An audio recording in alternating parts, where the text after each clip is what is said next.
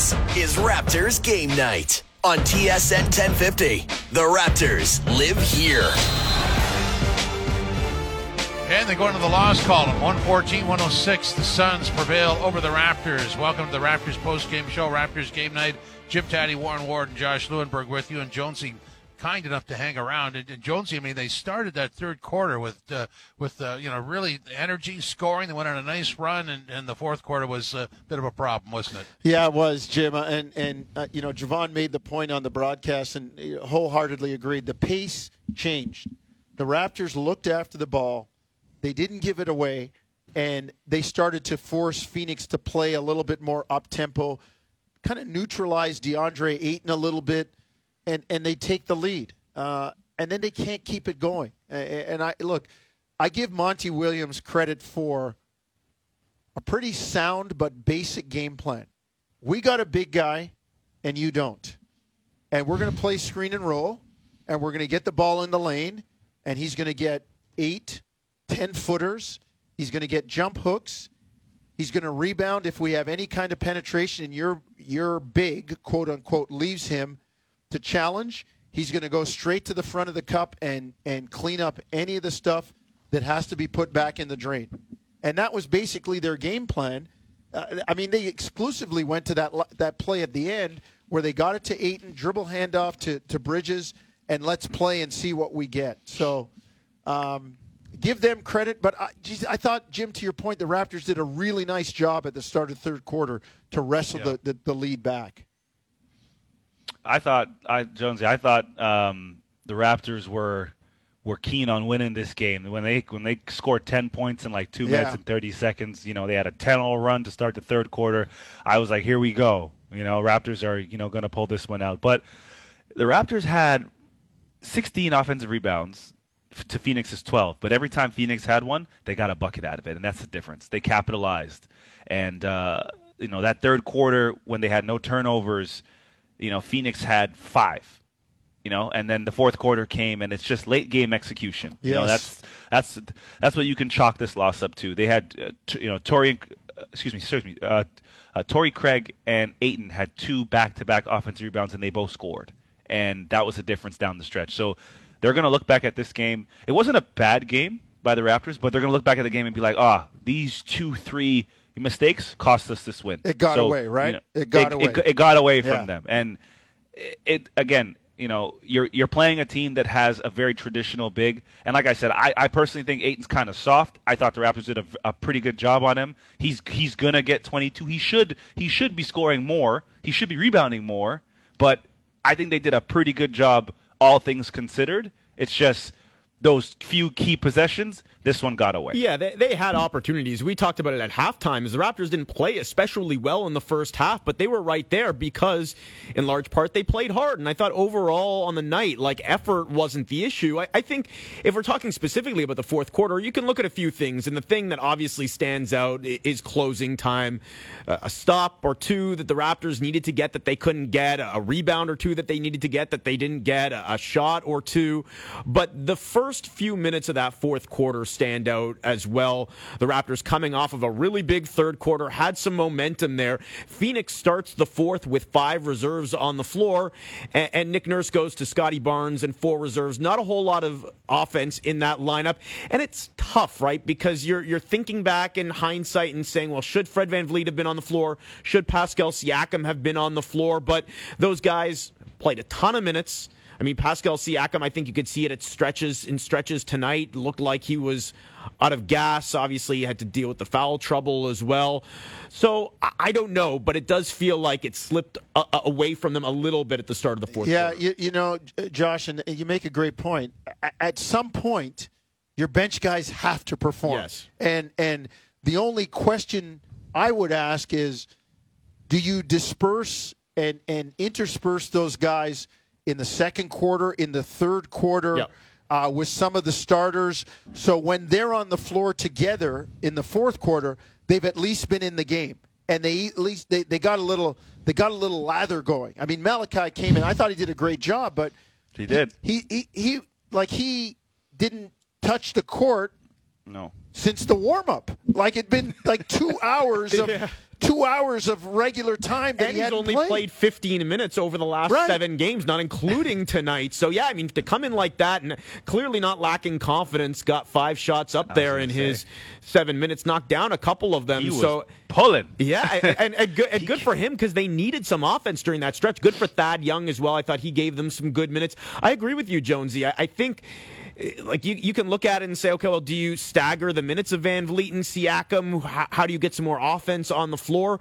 But that's it- it's it's tough, and we've been talking about this dilemma quite a bit this season. It's tough on Nick Nurse when there there just aren't enough guys that you can turn to offensively off the bench, especially Right. with OG out, and say, go out there and buy the starters four or five minutes of rest, especially in a game like this where the margins, right, like those two or three minute stretches make the difference. Bench scoring big 38-15 tonight, right, Warren? 38-15. You know, and- and massive, massive, massive difference. The bench wasn't there as much today, but I'll say this: like I remember playing days when you came off the bench, you got about two minutes to Yeah, do something, do something. to to to try and impact the game some way, so that coach gives you another two minutes. And anyone coming off the bench, that has to be your attitude. You know, what have you done for me lately? You got to sing that song in your head. So if I'm if I'm young Boucher, you know, um, Koloko, whoever, Flynn, I'm doing what Flynn was doing. I'm coming off the bench. I'm going to take good shots, shots within the offense, but I'm going to do some, you know, I mean, to keep me on the floor because it's the only way you're going to play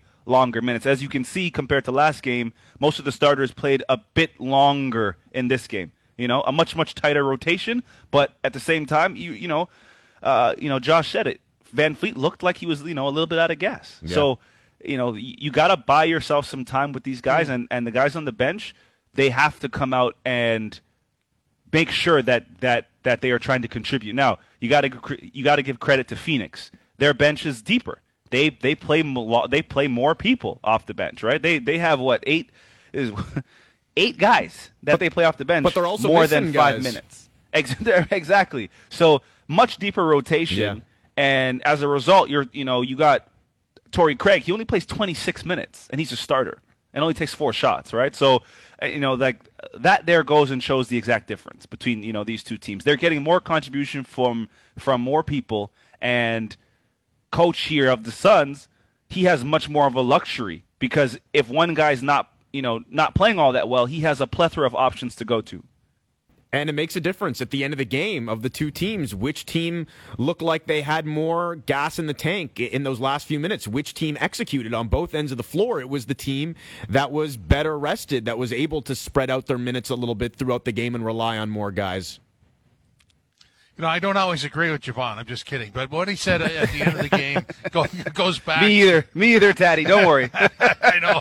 Well, you've got good reason to. No, it goes back to what he said about the uphill climb from the start. I mean, that was that wasn't a great start, and so I, I think even when we were talking at halftime, we realized that the starters were going to carry this team tonight, and, and it's the game situation that dictates that, doesn't it? Yeah, no, you're right, Jim. And and you know, you get close and look, you know, the guy that guy there beside you, Warren, can. Tell, sometimes a coach gets in that situation. It's like I'm going with my best, right? I'm going Exactly. with like it's it's like the a fast. I always say this: a fastball pitcher.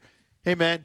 If this guy's going to beat me, he's going to hit a fastball. I'm not going to throw him my curveball and let him knock it out of the park. He's not beating my third best pitch. He's beating my best pitch, and a coach will do that. He's going to ride his starters in that case. So uh, that said, you know this this is a, I mean this is basically a three minute game that Toronto couldn't hang on. it pre- I was yeah, I was about to say t- you know something similar. I, I also think that you know when when you are playing a team like this, I I I would go with my best players, and it comes down to trust, right? It comes down to who the coach has the most faith in, and and you know that's that's who you ride with. I I think having subs that come in and contribute much more, you know, that's a luxury, and that's not something that every team in the NBA has, and it's not something that the Raptors have. They don't have guys that are coming off the bench and that are going to give them consistent time, um, you know, points and production, and that are going to impact the game every single time. So, you know, I I know the starters will do that, but uh, the bench, no, not so much. So I I think, you know, the in the in the Raptors case moving forward, my hope is that they play out of playing poorly in the first quarter, or they play out of you know having these ghost quarters, and that's you know that's my expectation because as the season goes on, you should learn from your mistakes, right? You should learn that okay, if we put ourselves in this situation, we are going to come up short. So I'm optimistically saying that hopefully that that will become something of the past. So far, it hasn't, but you know, time will tell. There's still more basketball to play. No, it was the opposite game script is what we saw the other night in That's Portland. right. We talked about that Yeah. before the game, where it's like they weren't perfect in Portland. They really, really struggled defensively in that third quarter. But what do we like about the Portland game? You First start quarter. off the game strong and you close out the game strong, and it, it's tough. Tonight you lose three out of four quarters.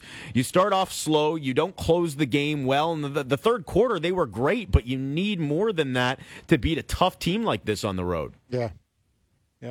Yep. Well, you- you guys mentioned the big. Uh, you know, how much of a problem is that for this team to, to deal with a big from the other team? Well, it, it's it's a problem because you got some bigs in your conference that you have to deal with. You know, when you think t- take a look at Embiid, and he's not a classic big, but a guy like Giannis, um, it, it, it's it's there. It's it's an issue, and um, the Raptors are just trying to, you know, combat it by playing another way. And some nights it works, and a night like tonight, when the pace is slow, and you've got a he's not lumbering like Warren says, but you've got a skilled big that is very comfortable around the hoop. Uh, hey, as one of my old coaches used to say, at the end of the game, the quick guys get tired, but the big guys don't shrink. and and and, and Ayton, Ayton showed us on you know a couple of jump hooks, offensive rebounds. Yeah. Uh, it, that's just the advantage of being seven feet. There's always a premium. It's a big man's game. I'll just add this quickly to that to that point. Uh, you're absolutely right, Jonesy. But I, I, I I'd also say when the game is a little different when you got a mastermind like Chris Paul and like I'm, Yeah. I I could tell you that honestly I think Chris Paul is playing a different game than most you know most other point guards. He just knows how to put people in different positions. Even the last possession of the game, uh, I think Malachi or Fred was pressing up on him and he's pointing to the other end. Like he's not even looking at the defender in front of him. You know, he that's that's how far his mind is. You know, um, in the game, and he's you know. Di- Ayton's success is heavily determined on what Chris Paul does in ball screens, and Yeah. because of that, Aiton is playing freely. He's he's he's able to score because of Chris Paul. So the Raptors not having a big, it hurts when you have a mastermind of a point guard and you have a big man who's also you know seven foot plus. So in a game like this, it will slow down. Against Philly, I think you can double team Embiid because Embiid's more of a guard. He's not he's not going to be you know you know a straight pick and pop guy, right? There's huge huge difference there. So against a team like Philly, great. You know that I I think they can contend against a team like Phoenix. Evidently so. If Chris Paul is is is playing with Ayton in a ball screen, the Raptors will struggle, and we saw that today. And the third guy, obviously Bridges, who had a great night. Another Exactly. great night was really good against the Raptors in, in Toronto back in that previous meeting. I, I mean, this is this is an interesting team, and it's funny because a lot of people talk about a lot of people are talking about the Raptors and how they're the team to watch at the deadline. This is probably as much.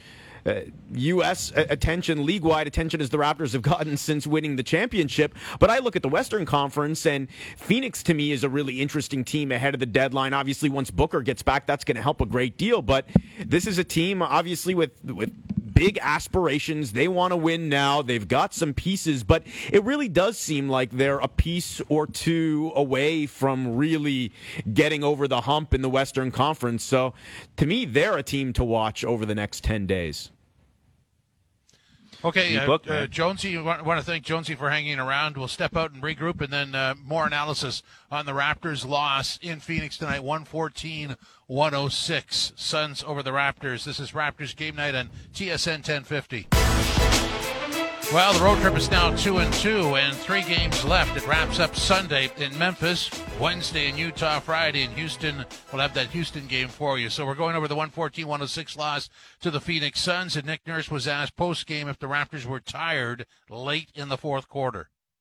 I don't think so. I think I think um, you're right. We were right there. I really liked it. Even in one of the last timeouts, I thought we were down three with I don't know seven to go or something, and I was like, I really liked the feel of the game. I thought we were um, doing a lot of good things at both ends, and um, and I just again I didn't think it bounced our way very good. I mean, we do get end up getting hurt on a on, on two or three offensive rebounds down the stretch for two of them for threes, and it's too bad. I mean, I, I really had a good look on one of them and there was just a collision. Like Malachi was right there for that long rebound, and he, he turned around and ran right into like Wainright just wiped him out of the play, and it bounced right to Lee, and he and he and he nailed it. And then the last one was the same, really long rebound, right you know right right out to Paul.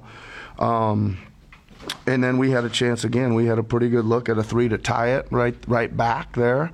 Um, went goes in and out. Um, so again, I think we were playing really hard, playing really well. Obviously, could have done a few things and shored up the rebounding, but just didn't really bounce our way there when we really needed it to. And and there was again, I give them credit. They made a lot of hustle plays. You know, they they threw in a lot of stuff that the ball was loose and tipped and knocked away, and they you know scoop it up and throw in a bank shot or whatever. But they did make some big baskets down the stretch, especially Bridges when he when they needed them. He made a couple pull up jumpers to kind of keep them rolling. Again, with shots like 50%, made 11 threes. The offense seems to be really clicking along. Do you like what you're seeing? Start to finish in the I know turnovers in the first half killed you. Yeah, really uncharacteristic, especially to start the game for us. I think we had 11 at the half. Like that's a game's worth for us, and and again we do a much better job in the second half there. Um, I didn't. I did love the way we started offensively. I thought again, obviously the turnovers. I thought we were a little stagnant but we certainly picked that up. We started cutting in free in space and making a few dump offs and kickoffs, uh, kickouts, etc. Um, after kind of a, about a six, seven minute start where I didn't think it was very good.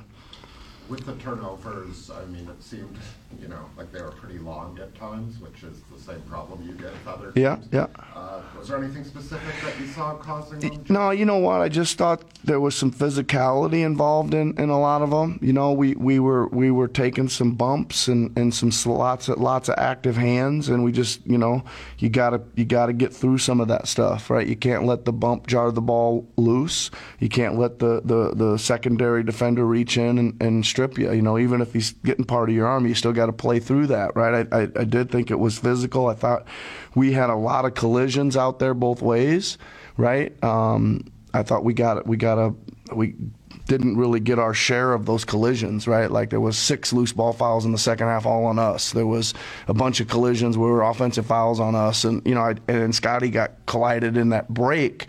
You know, again, just end up turning it over, but it was it was um, we needed to play through that stuff, and we weren't able to. Offense doesn't seem like it's coming super easily to Pascal right now, few, last few games. Anything you're concerned about, or just figure he'll bounce? Well, there's certainly he's going to see um, a lot of people, a lot of def- good defenders, and a lot of lot of cra- a lot of action. You know, my my thing is is continue to create offense, not necessarily shots. Like, you know, play on the catch, make a quick decision.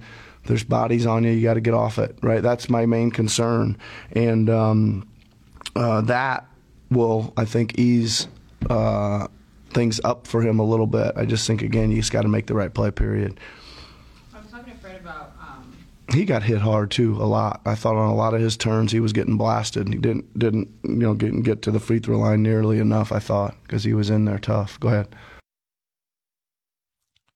That is Nick Nurse uh, post game. Uh, so just going over the uh, the loss to the Suns and Warren, he was uh, he was okay with how they finished. Uh, he didn't mention, and nobody asked him from what we heard there, but that creative inbounds. I think with 30 seconds left, it caught everybody. I, I I think everybody just froze.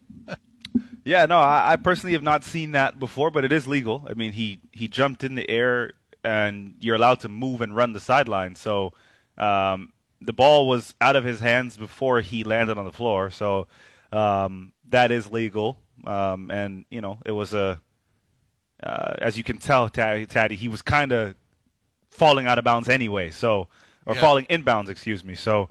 Yeah. Um, yeah, it was, that was that was an interesting one. I, I do want to pay attention to two things Nick Nurse said, and I, I find um, the the six loose ball fouls is very true. I mean, they they uh, they they didn't have any of those calls, and those 50-50 calls, those usually you know dictate you know a win or a loss. And the and the second thing was you got to be stronger with the basketball, and he's absolutely right. I mean the you know you know when the secondary defender um, is reaching in, you got to be stronger with the ball. And at this level, these players are used to that. You know they do it themselves. So you just you know those those two things are the two key things I took from that. Uh, Pascal Siakam, another interesting point that came up there is that he, he has been struggling a, a little bit, at least by his standards anyway, over the last few weeks. And it's interesting, of course, because we know the workload that Siakam has carried this season, not just this season. I mean, he led the league in minutes per game last season. He's leading the league again in minutes per, per game this season.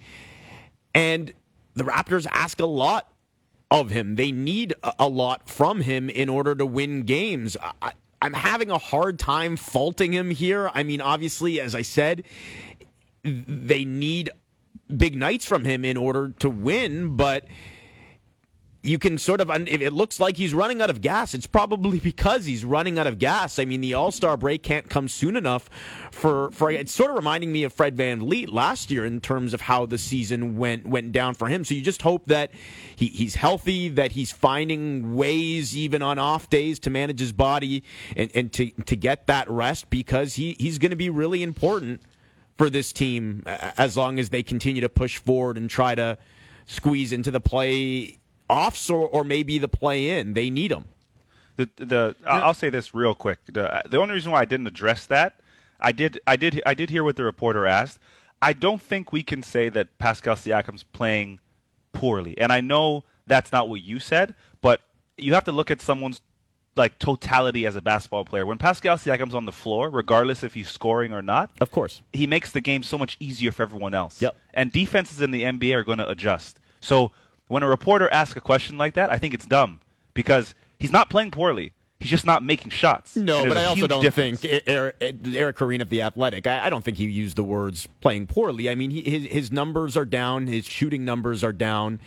You're right. right. Like as long as and, and and the same goes. And I was saying the same thing. We were all saying the same thing about Fred Van VanVleet early in the season, where just if he just because he's not shooting the ball well or he's not scoring as much as he usually does, doesn't mean he's playing poorly. But at right. the same time, the the Raptors need Pascal Siakam to 100 percent agree with you. To, to score and, and exactly. Yeah, he does. He if he doesn't score, they will not win. But when the question gets framed as though he's playing like, oh, you know, um, he's going to get back on track, that insinuates that he's off track. And what I'm saying is when someone is not scoring, well, defenses are, are keying in. The guy will score 50 if you don't, right? So he's he's that good that just him being on the floor, he's going to score anyway. I think it's now Nick Nurse's job, the same way he did with Scottie. You got to f- put him in better positions to be more effective, so he can't be double teamed. I 100% agree with you. He does need to score. I just I just wanted to clarify For sure. the difference because there is a difference in in terminology when you say that.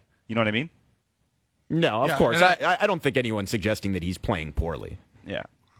And I don't think anybody's going to be really hard on the Raptors for this loss, just No. because it's it's game four of, of the seven game road trip.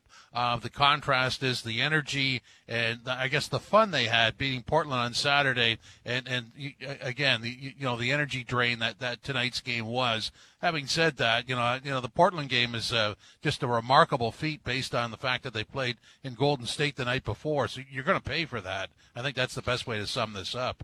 Definitely, you're you're you're eventually gonna have some sort of drop off, and you know we, me, probably me and Josh, we probably get really excited when the Raptors start playing well, and we think you know they're probably gonna go the entire year without losing another game, but that is just unrealistic, right? So, um, you know, I I think honestly, collectively, we're probably on the same page, on a- you know, on a lot of different things and um, our opinions, but this team has had its ups and downs, and you know we're gonna you know call it as we see it, essentially. It- It's funny, and I, I've sort of cringed recently every time anyone sort of. We're at the point of the season where a lot of people want to turn each game into like a referendum of the team or of Yeah. the season. and I can't tell you how many times I've heard recently. This has really been on my mind. I can't tell you how many times I've heard recently, including from from. Brian Windhorst, who I, I really like, before the game we played this clip of people saying, "Oh, well, this this trip is going to make or break them. Yeah. It's going to determine what they do at the deadline." It's like, no, wait, wait, a minute. We've seen more than 50 games from this team at this point, and at this point, they sort of are. You are what you are at this point in the season, and the way that the road trip is playing out is sort of the way the season is played out, right? Like there are ups, there's are there are downs, there's inconsistency. Um, you, you look good some moments, you don't look great other moments, mm-hmm. and that's sort of what this team has been. So no, I, I mean the, the trade deadline it's it's creeping up, and that's obviously a hot topic conversation right now. I I don't expect the Raptors to let's put it this way. I don't expect the Raptors to do anything before February 9th. They're not going to make a decision until they absolutely have to. And in that sense, every day and every game that goes by could theoretically influence the thinking to some degree, but these are big decisions that have to be made over the next 10 days that will have far reaching implications on the future of this team for years to come, well beyond this season. And these are smart people in charge. Masai Ujiri, Bobby Webster and company. They're not making these big franchise altering decisions on a whim based on something they see in one game or two games, or in this case, a seven game road trip. They've had a long time to evaluate. They've, I'm sure, prepared for a lot of different scenarios here. So, no, I don't think that a win or a loss here or there at this point in the season is going to change things. What it's ultimately going to come down to, I think, is the market. What is out there? What's available to them? What offers are, are available to them on February 9th? So, yeah, going to be a really interesting couple weeks in terms of uh, this franchise and where it's headed coming up. Most definitely, man. Well- I think. Sorry, go ahead, Ted, man. No, I'm just going to say, oh, look, there's three games left. I mean, I, I think we could paint a picture quite uh, objectively that they would be four and three in this road trip. Well, what does that tell you? Does it does it does it change the narrative? I don't think it changes it at no. all. No, I think the Raptors are who they are, just like Josh said. I think I think we're Yeah. we are a team that if we go if we go play six games, the Raptors will probably win three and lose three. Yep. That's that's that's who they are. But I do not I, I agree with Josh when he says I don't think changing something right now, I think you can get that same player, if not better, in the offseason. Changing something right now doesn't make sense because you have to pick a direction. This isn't going to be a player thing. This is a directional thing. Are we going to build around Right. the youth or are we going to add experience to, you know, to know to know like what's already here and how far is that going to get us as a team? And is that player going to come in here right now and mesh with you know what we have. You know, I was talking to a friend about this, and I was literally saying, if you were to get rid of like a guy like Freddie, for example, well, Fred does so many things outside of just the game of basketball. Like there's a culture here in Toronto. If you come to this team, you need to play a certain way. You you know, you get rid of a guy like Fred, well, that goes out the window because he's the captain of the team. So, you know what I mean? It's like there's so many things that you're paying a guy for. The the value that that Fred has or Pascal has or Scottie has, it outweighs someone. You know, I, I think it outweighs changing anything right now. I think that, I think they're good as they are. They can get better, and I, I'll bank on them being more consistent than I would someone coming in and fixing all these problems. Well, we know that the Raptors prefer to do their heavy lifting in the offseason. I mean, Ujiri and Webster are both on the record as saying the offseason is where they like to make their big moves, and I think most teams feel that way as well. And I've also heard, I mean, listen, Masai feels very strongly about this core that he built, as he should. He, he built it, they've developed it over time, and he believes in this group. So I I think he'd be very reluctant to break it apart. But with that said, and this is why this deadline for the Raptors is more interesting than maybe any deadline I can remember is the free agency situation, specifically with Fred VanVleet and Gary Trent Jr., who can opt out of their deals and probably will. The Raptors organization isn't deep enough to afford letting either of those guys walk away for nothing. So while officially they don't have to make a decision on whether or not to sign those guys until late June, early July, unofficially, they're essentially making that decision over the next 10 days because, I mean, I think a big part of the evaluation process right now is projecting what their markets are going to look like in free agency over the summer, what they're going to be looking for in terms of dollar figure, but also what's a realistic number based on the teams out there that could be interested and, and what ultimately those teams have to spend. And then the Raptors have to decide are they able to, can they justify keeping those guys at that cost given all the financial obligations that are, are coming up over the coming years? So if either or both of those guys are traded next week, it's going to be because the answer to that question was no. But if they're still here uh, on February 10th, it, likely means that it's because those guys are long term pieces of the core. So that's why this is a really interesting time here. Is they've got to make a decision on those guys and their future with this team, and, and whether or not you're able to keep them at what they're going to end up costing. I think they're both here. I think I think one of them's here on February 10th. Oh, oh, Well, you know, and, and you know, but it's a live auction, right? So you know, somebody may throw something at you you weren't expecting, and you have to do what you have to do. What What's tough with the Gary Trent Jr. situation, and I really like him as a player. I know the Raptors really like him as a player, but again, you're looking at everything else you have too, and the contracts that are coming up. VanVleet, assuming you keep him, how much he's going to make this year. Then Pascal Siakam is eligible for a contract extension. Precious Achiuwa over the summer is eligible for an extension. Yeah. Then OG. Then eventually Scottie Barnes. So assuming, and let's look at the offensive hierarchy here, and assuming that Trent is your fifth guy, maybe your sixth guy, depending on how you feel about A precious long term he's going to make a lot of money this year. Gary Trent, when you look at his one, his age, and two, his skill set, yep. what he brings, it's a highly coveted ability that he has to score and to shoot at his position, to also play really energetic and active defense.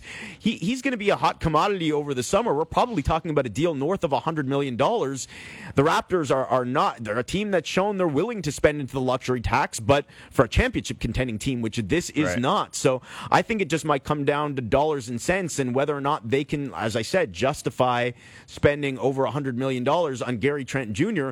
And if the answer is no, as again, they might not want to do it, but if the answer to that question is no, you've got to get something for a player like that. He's too good and too important to let walk away for nothing. I have a solution to it. I I think we just oh. cut Jonesy and Javon's contract, and, we'll, and we, will be able to resign everybody. Well, I'm going to I'm going to save some money here. Hundred million dollars, Jonesy. I, am going to give take you guys some of their money. Hey, take the rest hey, of the night off. We'll save a couple hey, of shekels if, that way. If I was making a hundred million, we'd all be wearing tuxedos. Okay. Jonesy's deal doesn't count against the cap, though. So all right. this is Raptors we game night at TSN 1050.